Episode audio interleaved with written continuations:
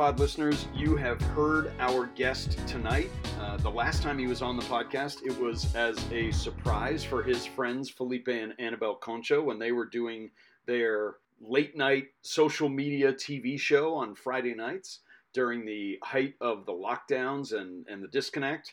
Uh, what you're going to hear tonight is not actually an interview with John, but some teaching that he did at the Worship Arts Convocation. You've heard some other interviews and conversations and teaching from there. Uh, this was John's message on Friday night as everybody had just gathered. And for a lot of us, it was the first major event we were coming to um, after the pandemic.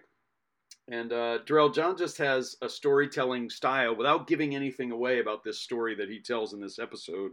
What is it that sets him apart as a storyteller, as far as you're concerned? I think one of the best parts of John's storytelling ability is that he is not just telling you what happened, but reliving what happened as he's describing it to you. He places you right there in the scene as John. And if you know John, you get to see it through his eyes. Yeah, and no notes.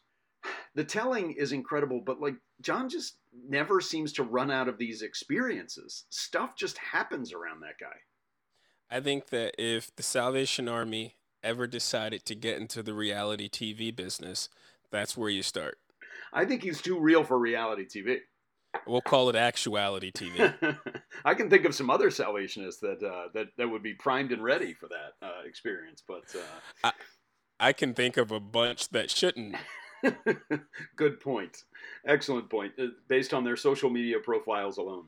Well, uh, this this was uh, a great uh, time of teaching, and, and this will be our final episode from that um, from that worship arts convocation. It was nice to to be able to get uh, quite a few uh, episodes out of that, and um, I figure you and I have not taken the pulse in a very long time. So before we jump into this episode, uh, why don't you and I take the pulse? Let's take the pulse. What are you watching these days? Watch me! Watch me! I got it! Watch me! I am watching um, Legends of Tomorrow on Netflix. I'm catching up on that. And um, there's another show on Netflix, uh, the the Last King. I really enjoy, so I've been jumping back into those two. Uh, you dropped out a little bit there. The Last King. The Last Kingdom. It's Kingdom, about okay. uh, a British born, yeah, British born warrior who was raised by Vikings who is now defending the realm. Got it. I think I may have actually read. Uh, I think that's from a book series, and if I'm not mistaken, the author is actually a Salvation Army donor. I sure hope so, and maybe they can get me on the set. there we go. Uh, well, I have been uh, watching a, another show about Kings, uh, Winning Time, on HBO, which is the the doc. Um, it, it's sort of a dramatized documentary on uh, on you know the Magic and Kareem Lakers, the Showtime Lakers. Um, and mm-hmm. uh, John C. Reilly's portrayal of Dr. Jerry Buss is is not to be missed, and they did an incredible job casting both uh, for Kareem and Magic. You couldn't get just anybody to play those iconic people. Um, right. So that was uh, that was really. Uh, it's really incredible the way they, they found these guys, and they're not you know six nine and seven one, but they're they're tall guys, and they actually fit the bill. They actually look like Kareem and Magic. They pull it off. Yeah, I saw some previews for that, and it look really good. What are you listening to? Listen, Scott. Just listen to me. You listen to me. Listen, I gotta go do this report. Listen, listen. At ease. Listen up. Just listen up, man. Listen, I'm sorry. Listen to me. Listen to that. Yeah, listen, Walter. So you listen to me and you listen well.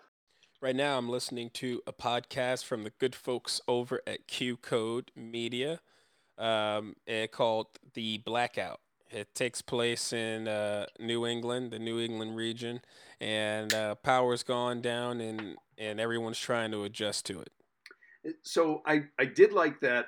Uh, you know, the first QCode podcast you put me on. It seems like a lot of these dramatized, the scripted podcasts seem to go for like the story where you don't really know what's going on. There's like a story, and then there's you know, and so that other one classified. I just found that like because the guy is not in his right mind, I, I couldn't grasp what the true story was, and I have I found that one hard to follow. So I, I gave that one a run, but I had to had to quit it. I thought it was okay. Um, I like some of the others better. It's definitely not my top five from those guys. My biggest issue with it was I had the opposite experience. Um, I thought it was I thought it was very like they just didn't they didn't hide their hand really well. I was able to guess what was coming. Got it. Well, I have been listening to uh, You Made It Weird with Pete Holmes. Um, he started his podcast back in 2011. And this is my problem. I'm such a completist that I actually went back to 2011 and I'm listening to, to his episodes. It, he's released over a hundred, over 600 episodes of this show.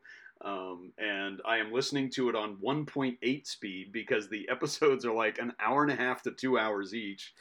Um, and um, I, I, don't know. I should forgive myself uh, for missing that podcast the, the first time around and just listen to the new episodes as they come out. But I can't bring myself to do it. So I'm bouncing back and forth between.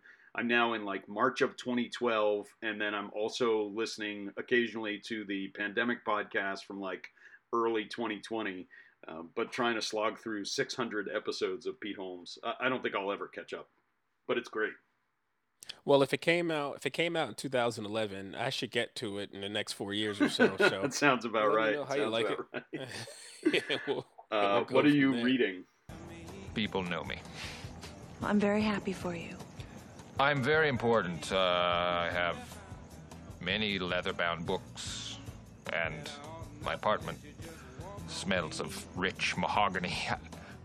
You know, I've been rereading some uh, old sermon books, um, some stuff from old Salvationists, some Brengle, um, and other for some other Methodist uh, preachers. Uh, just catching up on some of that, just to see how the styles of writing and communicating have evolved, just to kind of sharpen and hone my own skill.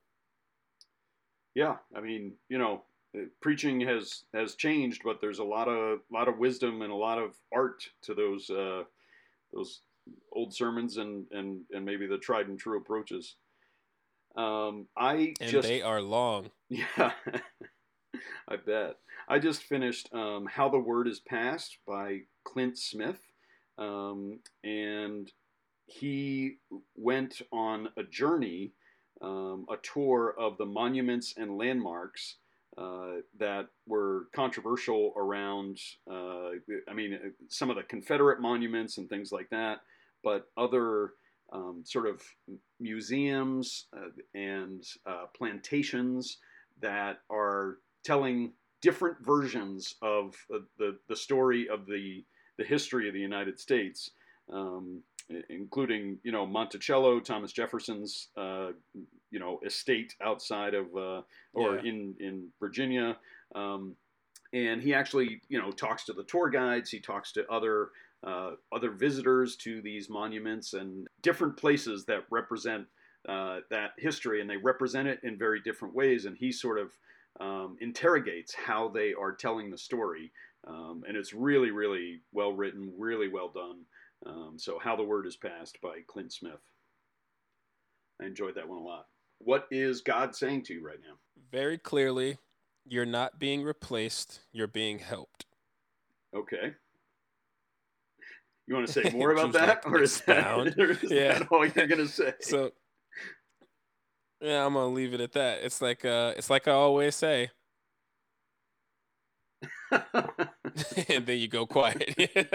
no, you know, it's been interesting.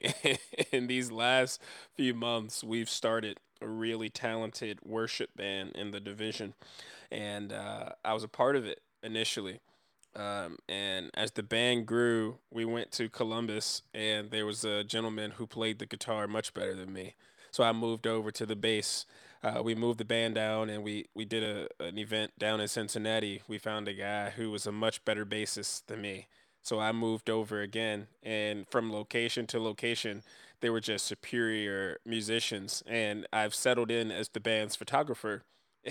And you know, at, at different points, it'd be easy to feel discouraged by that, but being able to just enjoy the worship, I think, was timely for me rather than participating as one of the performers and musicians. Well, and then it lives on. You know, when when the time does come for for you to move on, it lives on. And then then the other thing is you can sub in if any of those people can't make it one of the time. So so that's great. Abs- absolutely. Uh, we have also acquired an incredibly talented uh, guitarist and and like Dum Dums. We had him playing the drums for about six Sundays, uh, and he, you know, he's like, I'm a guitar player, but I can help you on the drums. And we didn't have a drummer, so um, and and he was an okay drummer. He is a crazy talented guitarist, and uh, so I've been I've been enjoying that. Um, I uh, I think um, the Lord is putting a lot of uh, a lot of options and opportunities in front of me right now and uh, but he is also saying, you know, um, don't rush. Uh, you know, test the spirits, take it slow, evaluate, um, and it's nice to have it's nice to have options. So um, I am trying my hardest to listen to that, um, you know, that word from him about just exploring and not rushing things. And what Right. are you creating? Right now, um, we are creating schedules for this upcoming camping season. Um, we're we're getting ready for our summer ministry opportunity. We just wrapped up uh, an awesome youth councils uh, weekend. For those of you who aren't sure with youth council, it's a teen worship retreat um, in the Salvation Army and the different states in which we operate. And we were talking this this past week uh, and this past weekend about being one of a kind. So we we've been trying to create some unique ways for the young people to come together, worship, and experience Jesus this summer. I enjoyed some of those uh, TikTok testimonies on the on the SWONEKY Youth TikTok channel. Oh yeah, it's it, it, it's good. More more content to come there. Well, and it was just great to see something different on uh, on TikTok. It's all same same over there. Right. Dance is this, dance is that. Exactly. Um, what have I been creating? Certainly not uh, TikTok dances. well, Although ac- you should. actually coming back to uh, to to the worship band, I feel like we've gone in stages, right? W- You know, we all kind of slowly started to come back in September, um, and it's been great to have uh, Michael Purvis back on the bass after graduating Amherst College, and and now he's back in the My neighborhood birthday again. twin. There you go. And uh, so he's come back, and then then this guy Ryan has uh, has has come on with the guitar, and um, not only are we you know rehearsing and building that fellowship, but we're also you know going out to dinner together, having meals together, really starting to um, to, to build back that feeling of having a, a band that is you know united and about more than music and and we're blessed in our congregation. It's all men um, which i know is very rare in terms of worship bands. We'd love to have some female members of the band. Uh, maybe some female vocalists or you know female drummer would be awesome. But it's just great to have that midweek time of rehearsal and fellowship and team building um, and then the lord is really moving on sunday mornings. Uh, so it's been a, a real blessing to, to kind of you know have a band again. It's it, it feels like absolutely forever. And um, and it, and it was easier to just sort of keep canceling midweek rehearsals and say well we'll figure it out on sunday and it'll be fine. But the times midweek are so rich and it's about far more than music. So been really enjoying Right. that. Uh, speaking of worship taking it back around to our guest John Copeland is one of the most talented. He will say that he's not a very good guitar player uh, and all that stuff. He has an incredible voice, incredible worship leader, but the storytelling is is bar none. We think you're really going to enjoy this episode, and we'll have to get John on for an actual interview. I do want to apologize for the audio. Uh, this was recorded in, in the room, uh, which is a sort of a big echoey room, and I had the record level down too low. Uh, I am not accustomed to recording live uh, live events like that, and um, and could have done better. But I think the content is worth the poor audio quality. I know I've said that a couple of times over the past couple of episodes, but uh, but trust us on this one. Uh, you're not going to want to miss John Copeland's storytelling. So, um, I want to talk about preparing ourselves for worship. I made a little slideshow, but it's really just to remind me where I'm supposed to be talking about. So, if you find something uh, beneficial from it, congratulations. But it's really just for me. Um, but it's interesting, we talked about that, that last song that we sang was it's all about you, Jesus. And so something happened to me not, not too long ago And when things happen in my life, stories happen in my life, they're always, um, usually they're funny, but there's always something else to be gleaned from it. And so I was waiting for the Lord to show me what was the point of this very embarrassing thing that happened to me. And I think it has to do with worship. He said, John, this is how you often come into my presence when you're trying to worship. So stay with me. I run a camp. I used to work at this camp. It's a lovely, wonderful camp.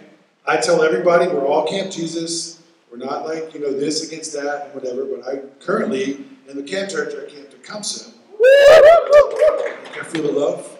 And we built uh, this thing called the Tabernacle, which is a nice building, and it was there for a while. And then um, Doug Barry wanted to get married there, so his parents, who were deceased, decided they, we should put a kitchen in the basement. it's not exactly how it happened, but that's the story I told. So we needed a kitchen in the downstairs basement because groups rent the, the tabernacle. It seats like 600 people. So we're going to put an industrial kitchen in the basement of the tabernacle, right? Like really big, expensive, shiny things. That required quite a lot of contracting work, right? So they basically tore up the entire bottom where they're putting this big, huge kitchen in. And while that was happening, obviously we closed off the basement of the tabernacle and people couldn't go down there because of safety, right? and Insanity. In the midst of this huge construction project, we had a big concert, right? Divisional concert. And my friend Louis Cologne, is Louis here yet? Louis here. Louis, who's very skilled at running lights and doing lots of things, was running the light board for the concert. The concert went off without a hitch. And then that was on like a Sunday, right? The following Monday or Tuesday, uh, Louis and I had a conference call for men's camp, right? We're planning men's camp. So about, what, five minutes before the conference call, Louis texts me, hey man, I took off my wedding ring when I was running lights, and I left it. Can you please save my marriage and go find the ring? It's either, he's like, if it's not at the light board, I changed downstairs because I know the whole downstairs is closed. I changed to my uniform in the bathroom in the handicap stall. So it's either on the sink or I left it in the handicap So I'm like, all right. So I put in my uh, ear, earbuds, whatever they're called, my headphones. I get on the conference call and I'm at camp and I'm walking over there. And I mean, it's loud in my ear. And I walk in, go to the light board, no ring. I go downstairs and we have like the automatic, you know, lights. So I walk into the, the bathroom, the lights come on, no ring. So I go to the handicap stall, and this stupid door on the handicap stall all summer long. It's one of those things where if you close it just a little bit too hard, that little pin goes like a millimeter closed, and like the Incredible Hulk cannot get it open. I spend all summer long like opening the door, crawling under there, and getting kids out because they lock themselves in or out of the stall. So I'm on the call, they're having a meeting, I'm trying to pay attention to the meeting, and I go to open the door, and the door is locked. So I'm like, man, I gotta crawl under here while I'm on this men's camp meeting. I don't want to make any noises, I don't want to do anything stupid. So I'm like, let me see if I can just force it open. So I grab it, I try to open it, nothing. I grab it, I try to open it, nothing. I grab the door and the frame inside it, and I'm like, nah, nothing. So I'm like, I had to go under this stupid door.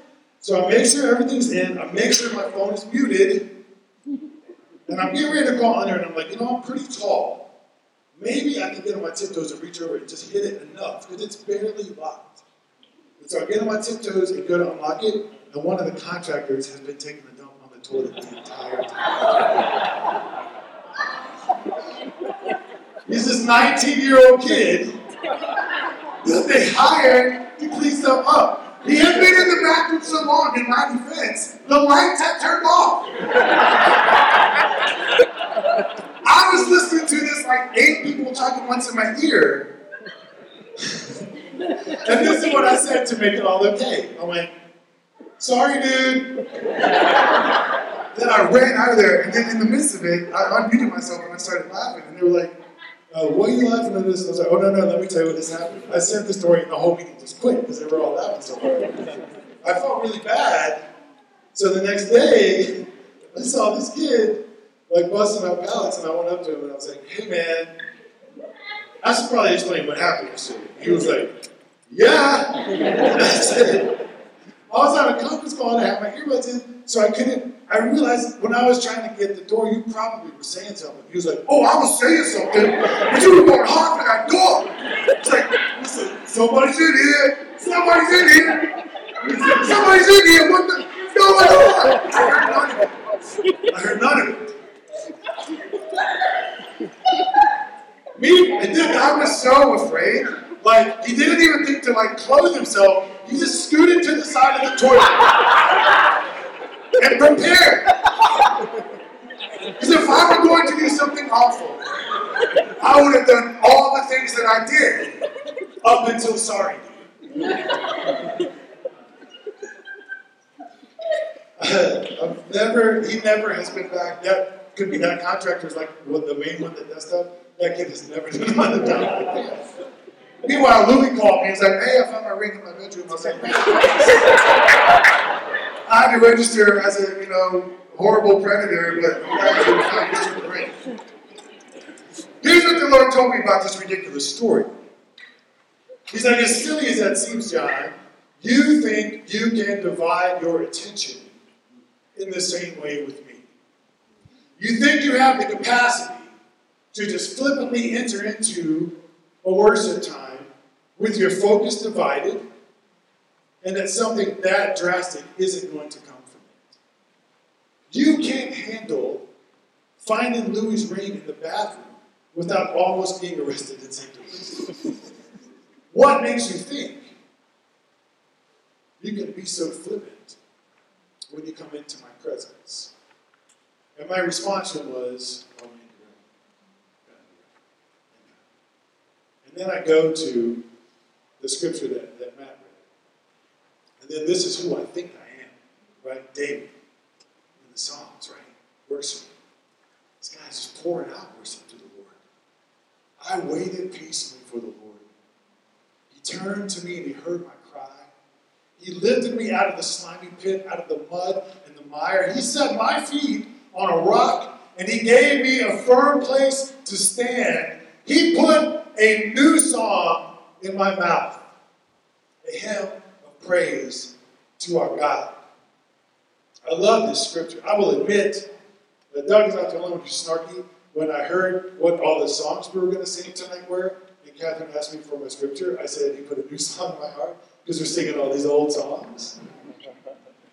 This is not the sermon I'm preaching, but let me tell you, it's never the problem. The problem is never with the song. Right? The song didn't suddenly become something that's been. The problem is always with you.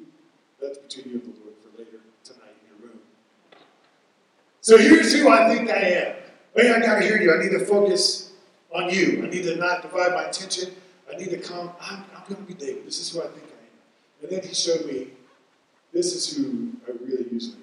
This is the next line. Matthew 5 23 24. Who I really am. Therefore,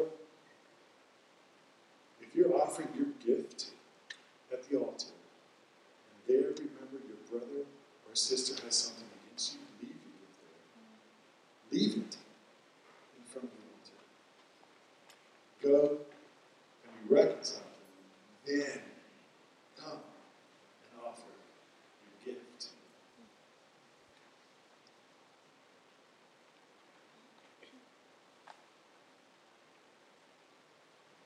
I, I'm on a lot of, I mean, I'm really privileged to be a part of Unbound.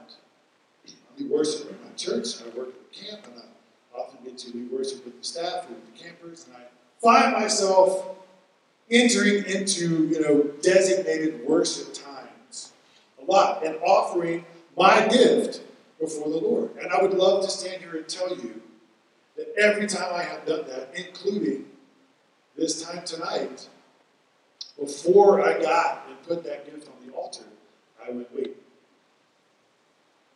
this, any brother or sister have something against me, let me leave this here and go make that, reconcile that, right? The Lord said, John, you're not David, you're this dude, right? If someone has something against you, go and be reconciled before you come bring your gift. Now, in the in the Bible times when they're talking about bringing your gift on the altar, that's literally their act of worship. It doesn't specify the gift. That was literally, they came into the temple as their act of worship. They were coming to act, actively worship the Lord. That's how you did it in, in their custom and their culture. So it's so applicable to what we're talking about right now. Be reconciled. So I looked up reconciled because I need help. To be reconciled is to cause to coexist in harmony, to make peace. To make peace. And I thought that through a little bit more. And I was really struck with that peace. I say I want peace a lot. I associate the idea of peace with the presence of the Lord, worship. So I wanted to break down that again. The Lord is telling us before you can come into me with your gift and your offering of worship, you need to make sure you've made peace with those who have something against you. So the next, the next. The gift of worship requires peace. Let's just sit with that for a second. The Lord says, Your gift of worship requires peace. And then I well, what is required for peace? Peace requires an act of forgiveness.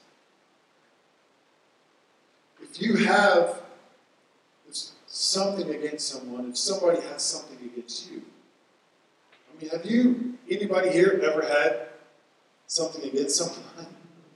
Has anyone ever had something against you? I mean, that's as broad as I can. Think about all the faces, all the people in the rooms where you live out your life. In the spaces where you live out your life, think about all the faces that come across your face. Think about all the personalities that come across your personality.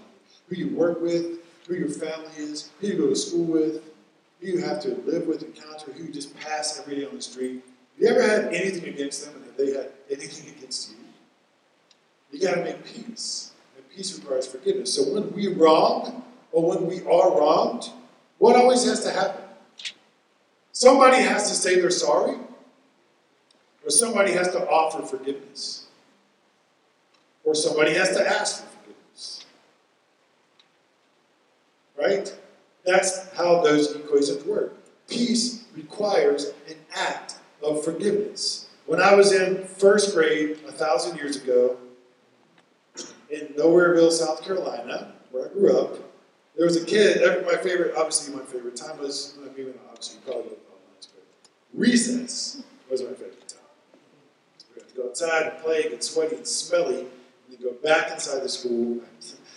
Drew and I were talking about smelly, smelly people today, particularly son Luke. But I get to go, you know, play. And I had this friend named Lee. He was really my friend, but he was kind of a weird dude. And Lee would do this every time we had recess. We would get out there, and he would run up to you, and he would say, I'm sorry, and he would punch you in the stomach. The preemptive, I'm sorry, he was genius. Because you're like, what are you doing for? He's like, I already said I'm sorry, you have to forgive me. And like, to like the seven-year-old logic, I had nothing. But honestly, that's probably more in line for God's model of forgiveness than the nonsense we try to put. Than the requirements we put on other people. And the expectations. You have to earn this.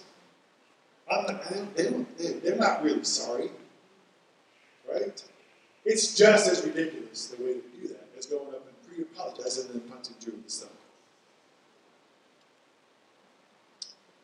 We think our ways are so advanced, but we're all just like little six and seven year olds. Peace requires an act of forgiveness. I encourage you that forgiveness does not require somebody asking you. The the Lord gave us the example, right? None of us deserve it. He came, the Prince of Peace, and hung on a cross and died for our sins because he knew we needed it. And that, you can draw a direct point from the cross to every time we are going to enter into the words of because of that act that brought about the possibility for peace and forgiveness. We have accessibility to peace and forgiveness, and we are required to go and make peace with human beings before we come into the presence of God. It's an equation that you have to fulfill. I've never been convicted like that before. It's just one of those verses that exists. You know how those verses exist, but they're not really for us to learn. Like, there's some of those that we're supposed to learn in the Bible.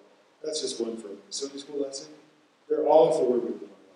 Christ's sacrifice peace possible. What's the next thing? oh, forgiveness. So I was thinking about forgiveness, and I was thinking about what it looks like in my life when it's not present. And it looks like, you know, from a distance, the same as that kind of chaotic scene in the bathroom. Where I'm trying to handle a lot of things at once.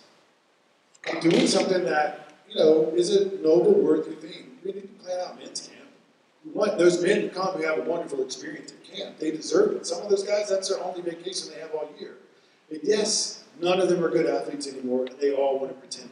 And yes, we have to have two EMTs on call all the time because somebody's having a heart attack and somebody's messing their knee up.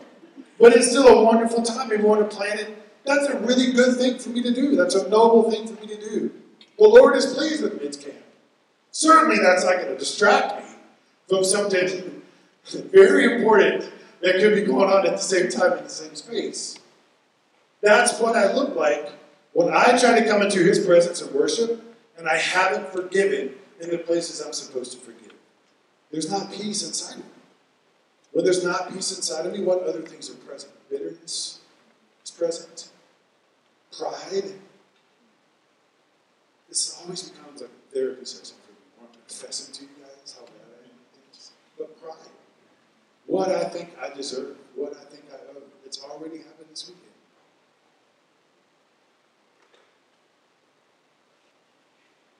You have to forgive. And I would submit many times it's something that can happen in the spiritual realm, right where you are, in that moment. Something breaks when we declare things before the Lord. Do you know what I'm saying? So when he's saying, leave that on the altar, you need to go and reconcile. It starts within your own heart. When you get to the place where you're actually going to go and be in front of another human being, that's like the final step a lot of times. Because I need to take care of all of my stuff before I bring anybody else into it. Otherwise, you're trying to perform surgery on a moving patient.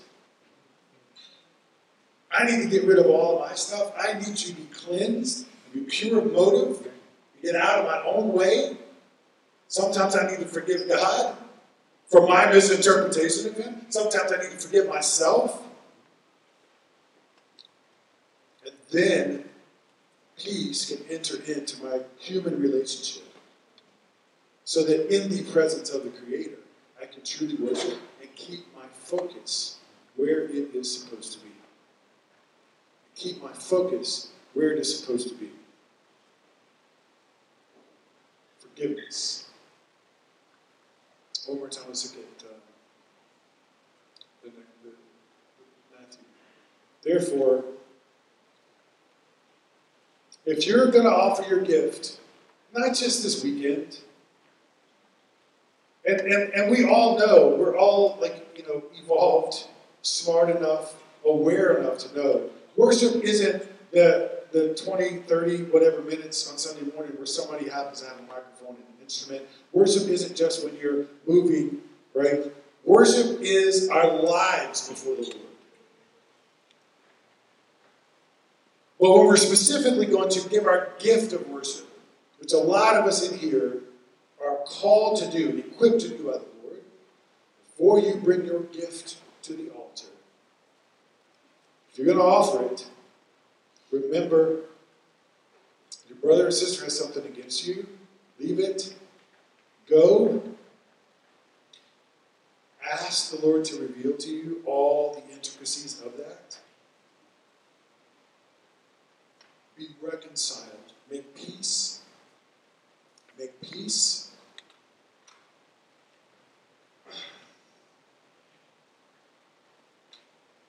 Forgive. Because forgiveness is the ultimate act of love. Christ gave us the example. He made it possible for us to actually enter into the presence of the Lord and worship and be changed. And let me tell you, whatever it is you're facing, whatever it is you're questioning, whatever it is you're doubting, whatever it is you think you lack, whatever it is you think you can't overcome, the presence of the Lord will bring victory and completion and sustenance and the miraculous. There's no way, there's no way. He makes a way where there's no way. It's what he does, it's who he is. He loved us so much that he made a way for forgiveness for everyone forever. He made a way for peace for everyone forever.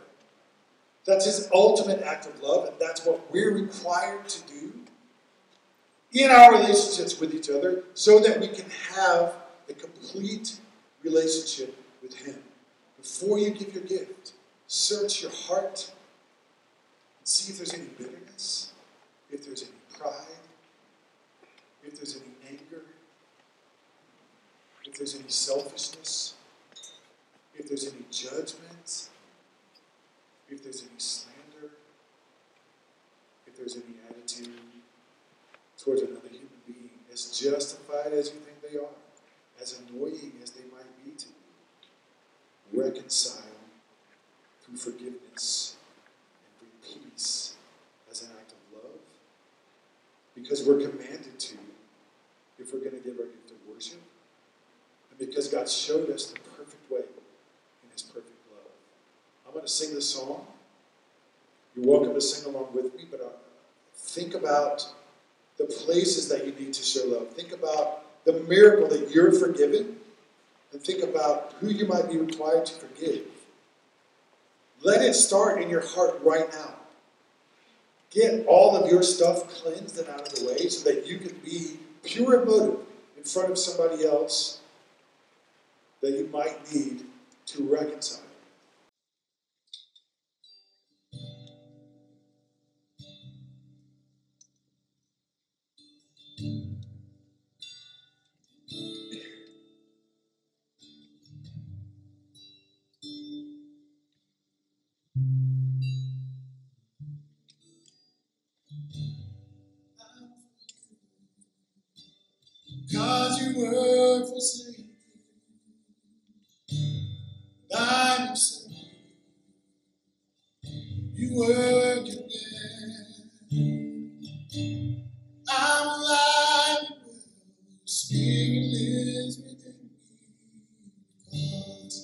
You died rose again.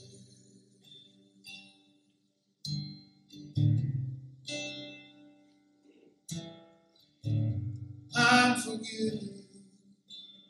Cause you were forsaken. I'm accepted. You were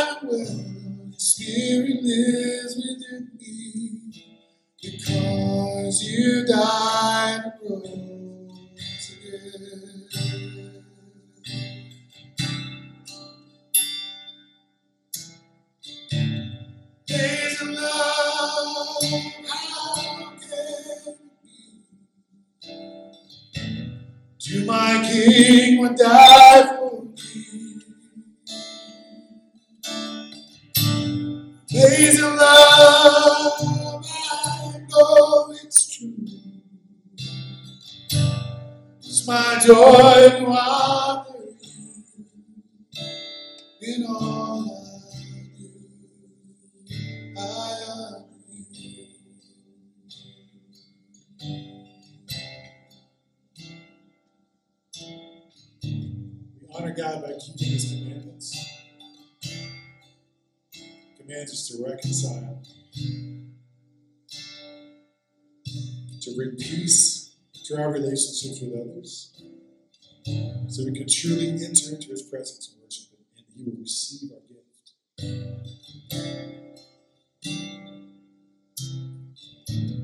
Amazing love,